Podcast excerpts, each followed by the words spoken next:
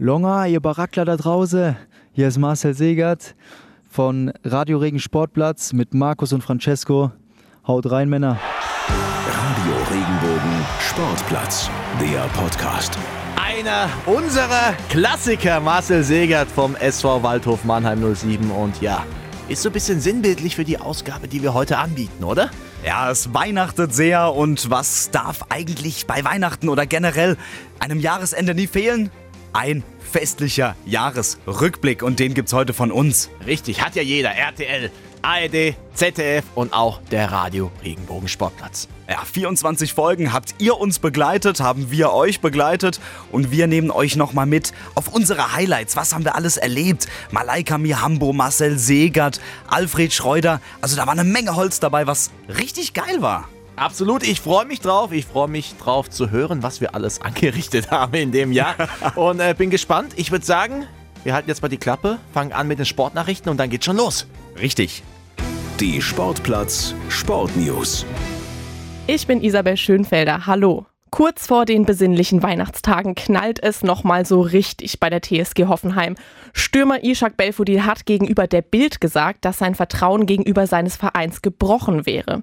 Die Ärzte hätten ihn mit einem Kreuzbandriss aufs Feld geschickt. Seiner Meinung nach hätte der Club seine Karriere gefährdet. Für ihn ist also die weitere Zusammenarbeit erstmal fraglich. Hoffenheims Sportdirektor Rosen sagt dagegen, man hätte richtig gehandelt und alles mit dem Spieler abgestimmt. Was war das denn für eine Sensation? Die Eulen Ludwigshafen haben den deutschen Handballmeister besiegt. Am Donnerstagabend bezwangen die Eulen die SG Flensburg-Handewitt mit 25:23. Jubelnde Eulen und ein überglücklicher Azad Vajulin, der Ludwigshafen zum Sieg geworfen hatte. In den letzten 3 Spielen hat er 5 Tore geschossen und alle wurden aberkannt. VfB Stuttgarts Stürmer Mario Gomez und der Videobeweis werden wohl eher keine Freunde mehr. Gomez hatte den Videoschiri stark kritisiert. Daraufhin wurde der Stürmer von Jochen Drees in den Kölner Keller eingeladen. Gomez lehnte aber dankend ab. Ja, danke dir, Isabel. Und traditionell, wie immer, Nachricht Nummer 3. Mario Gomez, das ist schon so ein bisschen eine Geschichte. Also das... Ich war ja früher Torhüter, für mich jetzt nicht so ein großes Ding. Ich habe mich immer gefreut, wenn die Tore gegen mich abgepfiffen wurden. Videobeweis gab es aber nicht, aber mal ganz im Ernst, die letzten 3 Spiele, 5 Tore gemacht. Eigentlich müsste er ja in aller Munde sein, ist er auch, aber halt negativ. Wahnsinn, das, also 5 Tore ab. Also ja, 5 das Tore. Ist schon sehr, sehr viel Pech, muss man sagen. 5 Tore, 5-mal aberkannt. Ich glaube, das ist bisher einzigartig, was der gute Mann da erreicht hat. Aber man muss halt auch leider sagen, er stand immer im Abseits. Ich kann es schon nachvollziehen, als Stürmer ist das sehr, sehr bitter. Du freust dich, du hast diese Emotionen, nimmst die da mit und denkst, ja geil, Tor gemacht. Und dann eine Minute später, ja, Videoschiedsrichter, kein Tor. Und das passiert nicht nur einmal bei ihm, sondern direkt 5-mal. Deswegen, ich glaube, aus der Emotion heraus kommen dann solche Aussagen. Aber im Nachhinein wird er sich auch denken, eigentlich ganz gut, dass es ihn gibt, den Videoschiedsrichter, weil wenn das auf der anderen Seite passiert, wenn das mal hier gegen den VfB Stuttgart passiert, also Tor gegen Stuttgart, und das dann abgepfiffen wird, dann wird er sich freuen. Dann sagt er, ja, Geistererfindung ever. Ja, ich denke auch, dass so eine Schelle, die man dann gibt gegenüber dem Videoschiedsrichter, ja, das ist natürlich absolut aus der Emotion raus, und der wird sich da auch nochmal seine Gedanken gemacht haben. Also grundsätzlich aber so ein bisschen hat er auch recht. Der Fußball lebt natürlich auch von Emotionen und von Toren, aber Regel ist Regel. Abseits ist Abseits, und da wir jetzt diese Technologie haben, ich bin jetzt kein Befürworter vom Videobeweis, aber muss ganz ehrlich sagen, wenn es diese Technik gibt, dann gibt es diese Technik, und dann ist es auch gut so, dass wir eben Fehler unterbinden können. Naja, es macht das Spiel ja schon gerechter, muss man sagen. Ja, aber auch unemotionaler. Ja, die Umsetzung, daran hapert es noch ein bisschen. Ich glaube, da gebe ich dir recht, aber es macht das Spiel wirklich gerechter. Ich ertappe mich auch ab und zu, wenn ich in Hoffenheim auf der Tribüne sitze und da fällt das Tor. Das Erste, was ich mache, intuitiv, ist schon Richtung Schiedsrichter gucken, ob der sich das Ohr hält und ob er schon kommuniziert. Da gebe ich dir recht, es nimmt so eine gewisse Dynamik daraus, weil du einfach weißt, hey, das Tor ist vielleicht noch nicht endgültig gegeben, da kann noch was kommen. Aber auf der anderen Seite, da geht es inzwischen schon leider um so viel Geld, um viele Punkte, die halt dich zum Geld bringen. Da musst du halt auch mal gucken, ob das wirklich abseits war, ob der Ball im Aus war, ob das wirklich eine rote Karte war. Gebe ich dir recht. Ja, aber ich glaube, wir sollten das gar nicht zur Generaldiskussion hier werden lassen. Nein, aber eine Geschichte noch, hast du bestimmt mitbekommen, was war das, Paderborn gegen Bremen? In der letzten Minute schießt ja da Paderborn, vor 2-3 Wochen war das, glaube ich, noch das Siegtor. Und dann gab es ja erstmal Videobeweis. Und dann stehen die alle so da und gucken sich an, ist er jetzt drin oder nicht? Und dann zeigt der Schiedsrichter auf den Punkt und dann stürmen erst die Paderborn-Spieler los. So irgendwie so dieser Jubellauf, 5 Minuten versetzt. Oh. Ja, aber da hast du ja auch wieder was kreiert. Quasi einen zweiten Moment der Spannung. Und jeder guckt drauf, was macht der Schiedsrichter? Jeder guckt auf diese Handbewegung, zeigt er an, kein Tor, oder zeigt er wirklich auf den Mittelpunkt? Und dann ist es ja quasi auch eine Art, ja, du befreist ja so viele Emotionen dann in dir. Ich kann dann auch schon die Paderborner nachvollziehen, wenn da nochmal alles rauskommt hier und da so ein Jubellauf geschieht. Ja, okay, das stimmt auch wieder. Ja, also, man kann sich zweimal freuen. Ja, im Prinzip schon, man sagt das ja oft so ganz dumm, man kann sich zweimal freuen, aber ich glaube, diese zweite Freude, wenn das wirklich so eine Entscheidung ist wie in Paderborn, 90. Minute, und dann der Schiedsrichter auf den Mittelpunkt zeigt, es ist ein Tor. Also, mega. Ja, definitiv. Und weißt du, wo auch eine mega Freude entstanden ist? Wo? Am Donnerstagabend in der Eberthölle. Ach Gott, ich sag dir ganz ehrlich, ich stand auf dem Weihnachtsmarkt am Donnerstagabend und dann ruft mir ein Kollege zu, ey Francesco, und ich so, hä? Und jedenfalls hat er mir zugerufen, ey, die Eulen haben gewonnen, und ich so, ne, gegen Flensburg, und er so, aha, und ich so, was ist da passiert? 25-23, was eine geile Geschichte. Aber es hat sich ja angekündigt, so die letzten Wochen über schon. Waren ja immer sehr, sehr gute Leistungen, und ich habe letztens auch eine Tabelle gesehen online. Bis zur 50. Minute, die letzten paar Spiele, wären die Eulen Ludwigshafen auf Platz 3. Nee. Die letzten paar Spiele, ja. Ach was, ja, so das ist stark. Ja, aber ein Spiel geht halt 60 Minuten im Handball. Ah, und da am Ende kackt die Ente. Jawohl. Und dann wurde eben noch viel gedreht, leider zu Ungunsten der Ludwigshafener. Aber, ja, jetzt hat's mal geklappt, auch mit den letzten 10 Minuten. Das Spiel war ja teilweise schon gedreht in Richtung von Flensburg, und dann haben es die Eulen eben nochmal gedreht, und wie gesagt, die letzten Wochen waren ja schon sehr, sehr gut, was die Leistung da angeht.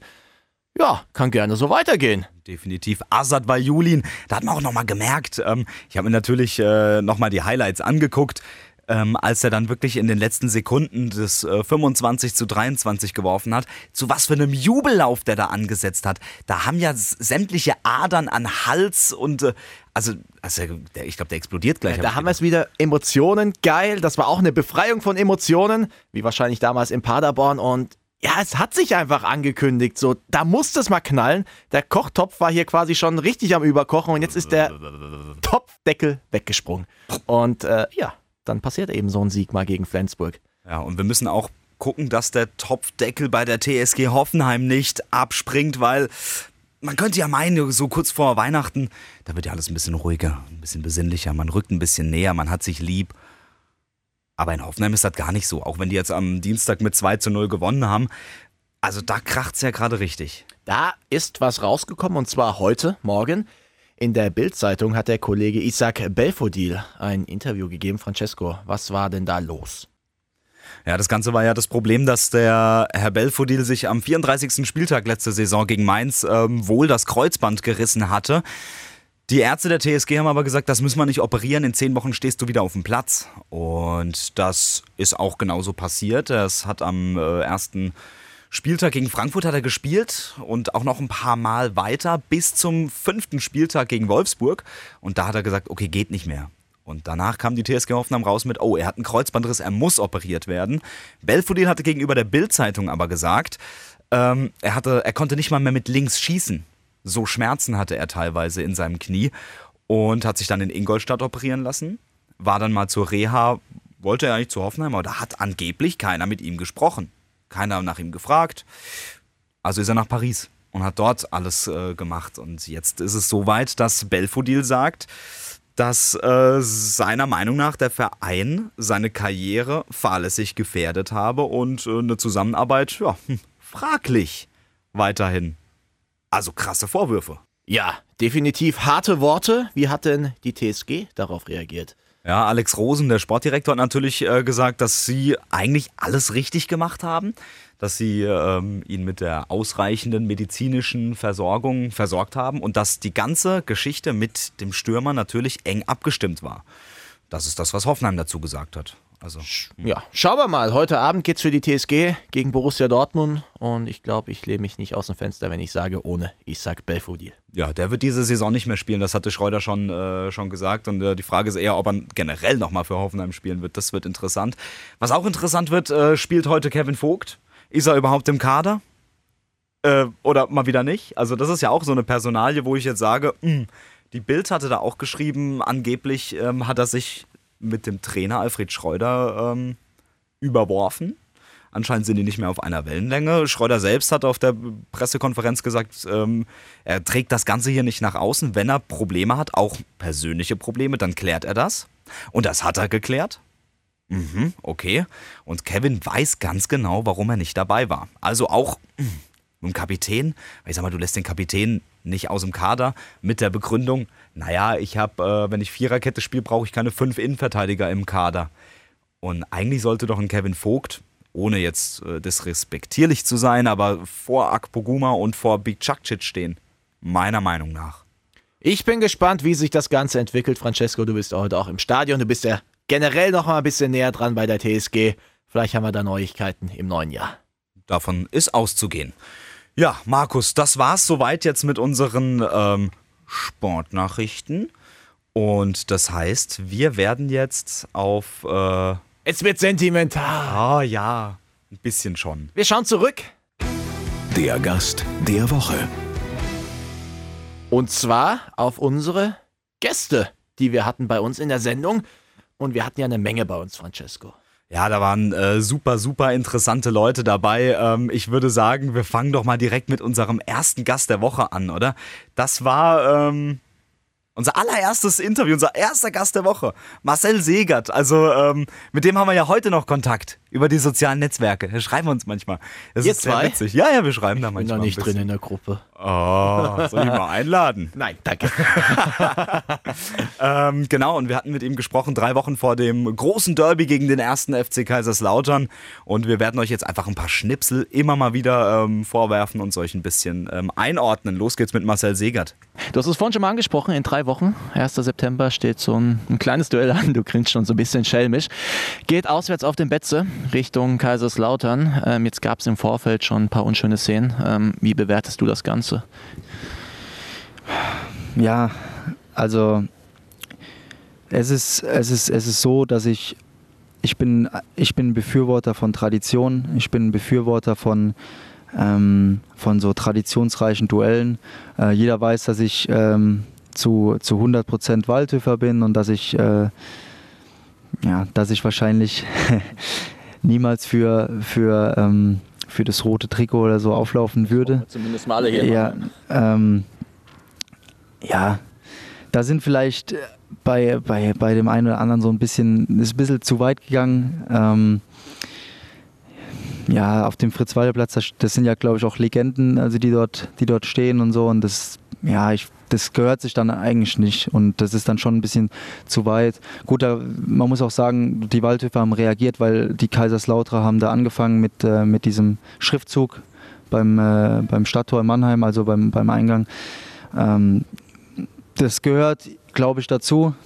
Das ist bei anderen Derbys nicht, ist es nicht anders. Das, wenn man jetzt Braunschweig, Hannover habe ich da im Kopf, wo da auch ein Schweinekopf, glaube ich, durch den Gästeblock geht und Schalke, Dortmund. Aber auf der anderen Seite muss man dann auch wieder sagen, davon lebt der Fußball, von dieser Brisanz, von diesen Derbys. Das zieht die Leute oder die Massen dann auch wieder an. Das Interesse ist groß. Ja, und dass sich beide Fanlager wahrscheinlich nie lieben werden, das ist doch allen klar.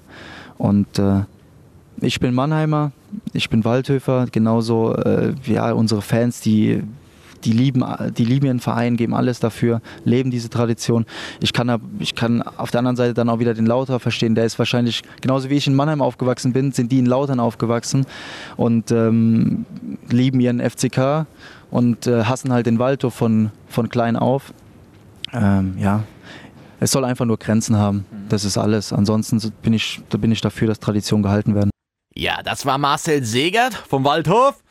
Da waren vielleicht schon einige von euch, aber da, wo wir jetzt hingehen, das ist ein Fleck Erde. Den haben wir beide, glaube ich, noch nicht bereist. Ja, ich lehne mich auch weit aus dem Fenster, dass viele unserer Hörer da auch noch nicht waren. Also 99,9% wart ihr noch nicht in Guam. Wow. Aber Aaron Krüger war da. Wer den Namen Aaron Krüger nicht kennt, ja, kickt in der 7., 8. Liga in Hesse. Wiesbaden, glaube ich, war es. Wiesbaden, genau. Richtig. Ist aber Nationalspieler und zwar von Guam. Und wir haben uns mal ein bisschen drüber unterhalten, wie wird man Nationalspieler von Guam und was macht man dann so? Klar, Fußball spielen, aber wie läuft das da so ab? Und wie kann man sich die Spiele anschauen? Und das war dann doch relativ unterhaltsam. Und nebenbei haben wir noch ein kleines Casting veranstaltet. Auch ihr könnt Nationalspieler von Guam werden. Kann man sich die Spiele von Guam irgendwie hier aus Deutschland anschauen? Ja, genau. Man kann die sich anschauen. Es wird immer am Spieltag, bekommen wir immer einen Link zugeschickt zu einem guten Livestream. Heute war es so, das chinesische Fernsehen hat er extra einen geliefert. CCTV, das ist der größte chinesische Sender. Also meistens so, entweder dort, wo die Guam FA, also es gibt eine Website guamfa.com, da ist direkt auf der ersten Seite ein Livestream. Oder halt einen, der hochgeladen wird von Guam FA. Das kann man auch nachgucken bei Instagram oder sonst was. Die laden einfach immer am Spieltag eigentlich einen Livestream hoch, den man dann anklicken kann. Und Das kann man aus Deutschland ganz legal anschauen? Ja, das ist alles legal, alles gut. Das ist extra für die Öffentlichkeit so gedacht. Okay, ja. Sehr cool. Nee, da hast du hier, glaube ich, 2 Fans dazu gewonnen und ich hoffe noch ganz, ganz viele mehr von Menschen, die hier gerade zuhören. Ja, ich hoffe auch. Ach so, noch eine Sache wollte ich sagen. Wenn es da draußen irgendjemanden gibt, der eine Blutlinie, so nennt man das, nach Guam hat und irgendwie sich mal probieren will, in der Nationalmannschaft, kann er sich auch gerne bei mir melden. Also es wird sich auch um weiteren Teamkollegen mit deutschen, halbdeutschen oder sonst was Wurzeln, würde ich mich freuen. Weißt du was, ich gehe jetzt raus aus dem Studio, mache Ahnenforschung und dann schaue ich mal nach. Vielleicht spielen wir das nächste Spiel miteinander. Nee, Wahnsinn. Vielleicht können wir demnächst auch mal so ein kleines Casting hier veranstalten. Ja, und dann haben wir natürlich noch... Ich muss immer noch lachen, wenn ich das höre. Das ist auch wirklich... der Typ war der Knaller. Also ja. Das war, habt ihr gehört, hat inzwischen auch gespielt, hat seine Minuten gesammelt. Von daher nochmal Grüße Richtung Aaron Krüger. Grüße zurück, bestimmt. Ja, dann haben wir noch unsere Goldmalaika. Die war ja sogar zweimal zu Gast bei uns. Das hat mich richtig gefreut. Richtig, ja. Also, wir haben sie zur Weltmeisterin gemacht. Mal wieder. Nein. Wie auch Luca Waldschmidt zum Nationalspieler. Nein. Nein, natürlich nicht. Nein. Aber cool, wir hatten vor der WM mit Malaika gesprochen. Erwartung, Druck, wie geht sie damit um? Aber dann durften wir uns natürlich auch nochmal danach mit ihr treffen. 1:1, nicht am Telefon, sehr schön. Ja, man muss sagen, sie ist Weltmeisterin geworden. 7,30 Meter im Weitsprung. Und Sportlerin des Jahres. Das kommt natürlich noch dazu. Vor ein paar Wochen wurde sie da... geehrt als Sportlerin des Jahres. Und wir haben sie jetzt hier. Francesco, du hattest sie damals auf einer Weichbodenmatte zum Interview. Malaika, herzlichen Glückwunsch nochmal zu deiner Goldmedaille. Und ich sag mal, im dritten Versuch 7,30 Meter gesprungen. Gold in Katar, was war das denn für ein Gefühl? Ja, also ich muss sagen, ich war sehr aufgeregt zunächst. Und das war dann natürlich schwierig, damit in den Wettkampf zu gehen, was man dann auch gemerkt hat, der erste Sprung. War ich 60 Zentimeter vom Brett weg, nachdem ich schon sehr hingezogen habe. Also dann läuft man einfach verkürzt an und kann seinen normalen Anlauf eben nicht mehr laufen und dann passt das nicht. Dann hatte ich einen ungültigen Sprung und dann wird es eben eng. Wenn man weiß, dass man jetzt eben liefern muss oder dass man draußen ist, dass man auf keinen Fall einen ungültigen Sprung machen kann. Und da musste ich mich dann doch erstmal noch ein bisschen runterholen und auch noch Atemübungen machen, kurze Meditation, damit ich da runterkomme. Und dann habe ich es aber auch geschafft. Und ich denke, das war auch der Moment, wo ich einfach losgelassen habe. Also ich wusste, mein Trainer hat mich nochmal zurückgeschickt im Anlauf. Ich kann jetzt frei anlaufen und ich muss auch wie sonst anlaufen, weil ich eben sonst zu weit weg bin. Und dieses freie Springen war schon auch was Besonderes. Und dann habe ich mich einfach direkt nach dem Sprung erstmal umgedreht, also Weite egal. Also ich habe gesehen, das war natürlich weit genug, ob die Flagge hochgeht, die weiße. Und dann war es schon eine große Erleichterung zu wissen, okay, ich habe es geschafft Und das war in dem Moment erstmal das Wichtigste. Dann aber zu sehen, dass der Sprung 7,30 Meter ist, das war was Außergewöhnliches. Ich habe direkt eine Gänsehaut bekommen und ich habe bisher noch nie nach einem Sprung eine Gänsehaut bekommen. Aber das war wirklich ein einzigartiger Moment. Ja, vom Weitsprung zum Fußball zurück. Und da, Francesco, hattest du ja ein ganz besonderes Interview, auch ein sehr langes Interview mit einem ganz besonderen Mann.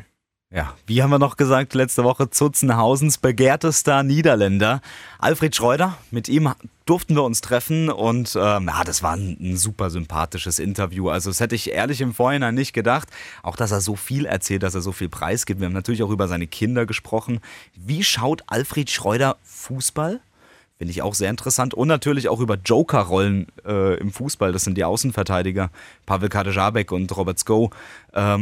Und natürlich haben wir auch über eine Personalie gesprochen, die zu diesem Zeitpunkt noch nicht aktiv war bei der TSG, weil er lange Zeit verletzt war, Andrej Kramaric. Und Alfred hatte uns mal gesagt, wie wichtig ist eigentlich Andrej Kramaric? Ich habe gerade gesagt, das ist der richtige Weg und jetzt ist es ja soweit, Andrej Kramaric ist zurück im Mannschaftstraining. Welche Rolle wird Andrej Kramaric denn in Ihren Planungen spielen? Also beziehungsweise auch welche Position wird er bekleiden? Ja, dat is jetzt noch schwer zu sagen. Aber natürlich als Trainer hast du immer so eine Rolle im Kopf. Von, ich finde, dass Andrej auch ein klassischer, sag mal, 9,5, 10, sag mal. Er ist das Beste in den Halbraum. Und ich glaube, das ist auch jetzt noch was wir, glaube ich, noch vermissen. So ein Spieler, der sich eigentlich immer in den Halbraum bewegt. Weil er natürlich sehr offensiv denkender Spieler ist und sehr beweglich ist. Und natürlich sowieso viel Torgefahr ausstrahlt. So, ich glaube, dass Andrej ist ein Spiel, die kann man über rechts in den Halbraum stellen, über links in den Halbraum stellen oder auf der 10 oder auf der 9, dass er vanaf der 9 auf der 10 kommt. So, auch da sage ich nicht, Andrej ist ein klarer 9 oder links außen oder 8. Nein, das ist abhängig von wie wir spielen. Sehe ich so eine Position für ihn, dass er immer so schwimmend spielt auf dem Platz. Und das haben wir bei Ajax mit Tadic zum Beispiel auch gemacht. Und Tadic ist für einen Verteidiger sehr, sehr schwer zu fangen, weil das eine Mal spielt er gegen einen rechter Verteidiger, dann gegen den Linken, dann spielt er gegen den Sechs. Und ich glaube, wenn wir das hinbekommen mit Andrej, dann wird er von großem Wert sein für uns. Sie sprechen von einem großen Wert. Welchen Wert hat er denn wirklich fürs Team? Wie wichtig ist er für die Mannschaft? Ich glaube, das hat die Vergangenheit bewiesen. Mit seinen Toren, seinen Vorlagen. Das ist einer der Besten, glaube ich, was ich gehört habe in der Bundesliga von den letzten 3, 4 Jahren. Top 4 oder Top 3 selbst, glaube ich. Mit Assist und Tore und dann beim Verein ist Hoffenheim. Ja, das sagt eigentlich alles und das ist immer gut, wenn so ein großer Name mit die große Qualität auf dem Platz steht. Ja, vom Ball am Fuß Richtung Ball in der Hand. Handball. Die Eulen Ludwigshafen hatten wir ja vorhin schon, haben gewonnen gegen Flensburg und wir haben Ben Matschke getroffen in der Trainingshalle der Eulen. Und das war auch ein sehr, sehr interessantes Gespräch. Ein Mann, der jetzt gar nicht so im Fokus der Medien steht, aber sehr eloquent ist, sehr authentisch ist, vor allem sehr, sehr jung ist. Und man muss ja mal überlegen, der verliert 80-85% seiner Spiele. Ja, jetzt wahrscheinlich eher weniger, die haben ja gegen Flensburg gewonnen. Ja, richtig. Aber ja, mit welcher Energie, mit welcher Motivation der noch an diese Aufgabe da rangeht, das ist alles andere als selbstverständlich. Und ja, wir haben auch ein paar Hörerfragen von euch mitgenommen in das Interview mit Ben Matschke. Und eine Frage, die haben wir jetzt nochmal für euch hier dabei. Eine letzte Frage habe ich tatsächlich noch. Eine Hörerfrage gibt es noch. Und zwar war das, was ist der Rekord für getrunkenes Bier nach einem Auswärtssieg in Kästen? Wir haben jetzt in den 2 Jahren Bundesliga 2 Auswärtssiege gehabt. Also das heißt, wir sind 34 Mal, 40 Mal jetzt mit aktuell sind wir irgendwo hingereist. Und wir haben 2-mal gewonnen. Und das eine war in Mannheim. Das heißt, sie sind privat danach gefahren. Ich weiß aber, dass in Mannheim in der SAP schon sehr viele leere Kästen in der Kabine waren. Aber ich weiß auch, dass danach noch was passiert ist. Unser anderer Auswärtssieg war tatsächlich Lübecke, was ein ganz entscheidendes Spiel war in der ersten Saison Bundesliga. Auch da habe ich es zugelassen, weil es tatsächlich der erste Sieg war. Und da weiß ich, dass das Bier nicht ausgegangen ist. Also sowohl dann auch wir die Raststätten angenommen haben. Wir hatten 5 Stunden Auswärtsfahrt. Also man muss dann einfach davon ausgehen, dass sie dann 5 Stunden Piano, ja, mit genüsslich, ja, das ein oder andere Bier getrunken haben. Die Jungs sind da sehr klar, aber man soll einfach die Feste feiern, wie sie fallen, und das war zu dem Zeitpunkt was Außergewöhnliches, sowohl SAP als auch Lübecke. Und auch jetzt sollten wir unseren dritten Auswärtssieg feiern, dürfen die Jungs sicherlich ein Bier trinken. Ja, und zu guter Letzt gibt's nochmal einen Spieler des SV Waldhof Mannheim oder auch Schwiegermuttis Liebling, wie wir es sagen wollen. Ich weiß nicht, ob er diesen Satz inzwischen bereut. Nein, aber er ist ja wirklich sehr, sehr nett und ich kann mir das auch sehr gut vorstellen. Die Rede ist von Valmir Suleimani, verletzter Stürmer vom SV Waldhof Mannheim, wird erst im nächsten Jahr wieder kicken. Und Verletzung ist auch schon das richtige Stichwort. Er war schon mal lange verletzt, und zwar zu seiner Zeit in Hannover. Und ja, jetzt gegen den 1. FC Kaiserslautern hat es auch wieder gekracht. Syndesmoseband. Keine angenehme Sache, definitiv. Vor allem, wenn du weißt, ich war ja schon mal verletzt. Das könnte wieder was Schlimmeres sein. Und genau das wollte ich wissen von ihm. Was er, oder weißt du was? Hört doch einfach rein. Nehme ich nochmal mit in diesen ersten Moment, wo du gerafft hast, okay, das ist was Schlimmeres. Was geht da einem durch den Kopf? Was schießt da einem durch den Kopf? Gerade vor dem Hintergrund, du hattest schon mal so eine schwere Verletzung. Na, das ist so das Erste. Ich dachte, okay, das geile Spiel gegen Lautern ist erstmal flöten. Ne? Dann denkst du, okay, wenn du das ausruhen könntest, dann so ab der 80. Minute wäre okay, so heißt er. Und nicht so gleich da, ab der 20. oder 25. Minute, wo es passiert ist. Natürlich so, malt sie dann alles aus. So, ist es ein Bänderriss, ist es das? Oder nur, vielleicht nur Kapselriss oder so. Und dann meinte der, anstatt dass der Doc mich tröstet, so, dann könnte gut sein, dass das operiert werden musst. So, jo, alles klar. Dann fährst du erstmal so ein Loch. Ne? Dann habe ich so ein bisschen Tränen bekommen in den Augen, so, weil es ein bisschen wehgetan hat. So auch, vielleicht nicht der Schmerz, aber so einfach so generell einfach alles. So. Ich sage, Scheiße halt. Ne? So, warum jetzt ich, wie gesagt. Und, aber gut, dann halt Diagnose, dann OP, dann nach 2-3 Tagen. Und ja, muss halt akzeptieren, dann 4 Wochen mit dem Schuh rumlaufen. Das einzige Bedürfnis, was du dann hast, ist wirklich einfach wieder normal laufen zu können. Ne? Und ja, das ist einfach, deswegen an jeden, der hier zuhört, so wirklich Gesundheit ist das Wichtigste im Leben, weil das andere ist eigentlich alles materiell und Gesundheit kannst du einfach nicht kaufen. Ne? Ja, und das waren die Highlights aus dem Radio Regenbogen Sportplatz Gast der Woche. Aber Markus, damit nicht genug. Ich will eigentlich noch mehr Highlights. Und zwar will ich jetzt erstmal wissen, was war denn jetzt eigentlich 2019 dein persönliches Sporthighlight? Das ist eine gute Frage. Klar, wir hatten den Aufstieg mit dem Waldhof. Würde ich aber auf Platz 2 bringen, weil mein persönliches Highlight war quasi ein kurzes Interview, was ich geführt habe. Die Adler Mannheim sind ja in diesem Jahr auch mal wieder Meister geworden. Sehr, sehr emotionales letztes Spiel. Teilweise schon einen riesen Vorsprung gehabt gegen München. Hätten den Vorsprung nur noch über die Zeit bringen müssen. Aber riesen Comeback von München, von Red Bull. Und dann ging es in die Overtime. Und der nächste Schuss hätte entschieden, okay, gibt es ein weiteres Spiel, weil München sich wieder zurückgekämpft hat, oder werden die Adler Mannheim deutscher Meister? Und ich glaube, wir wissen alle, Thomas Larkin hat dann wirklich für eine bombastische Stimmung, sowas habe ich noch nie gesehen, in der SAP Arena gesorgt. Und ein Mann, den hat das besonders berührt, und ich habe ihn auf dem Eis gesehen nach dem Spiel, man durfte dann runter, und habe dann gesagt, okay, zu dem gehe ich jetzt mal, und das war David Wolf. Jeder kennt ihn ja, Monemabu, wirklich Jungadler, Friedrichspark, alles miterlebt, und du hast wirklich gemerkt, bei ihm steht die Familie, das bedeutet ihm sehr, sehr viel, und ich wollte einfach wissen, was bedeutet ihm das, und es erschien mir, als wäre der Moment wirklich der richtige, um einfach mal nachzufragen, weil, ja, du einfach seine Gefühle ungefiltert bekommst. David, beschreib doch einfach mal, was geht gerade in dir vor? Ja, die Gefühle kannst du nicht beschreiben, was, das ist ein Kindheitstraum von mir. Ich habe hier angefangen, Eishockey zu spielen und habe die Zeit in Friedrichspark mitgekriegt. Und ja, jetzt hier vor Familie und Freunden, ne, und vor der Kulisse in meiner Heimatstadt.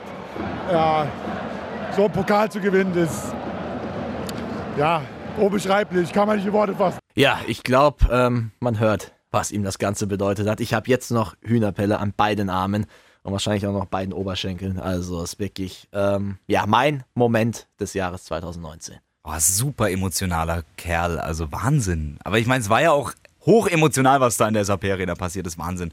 Cool. David Wolf, cooler Typ auf jeden Fall. Ja, also es war wirklich ein Drama. Man muss auch sagen, es war das perfekte letzte Spiel, um eine Meisterschaft zu gewinnen. Und klar, dass das so ein paar Emotionen triggert.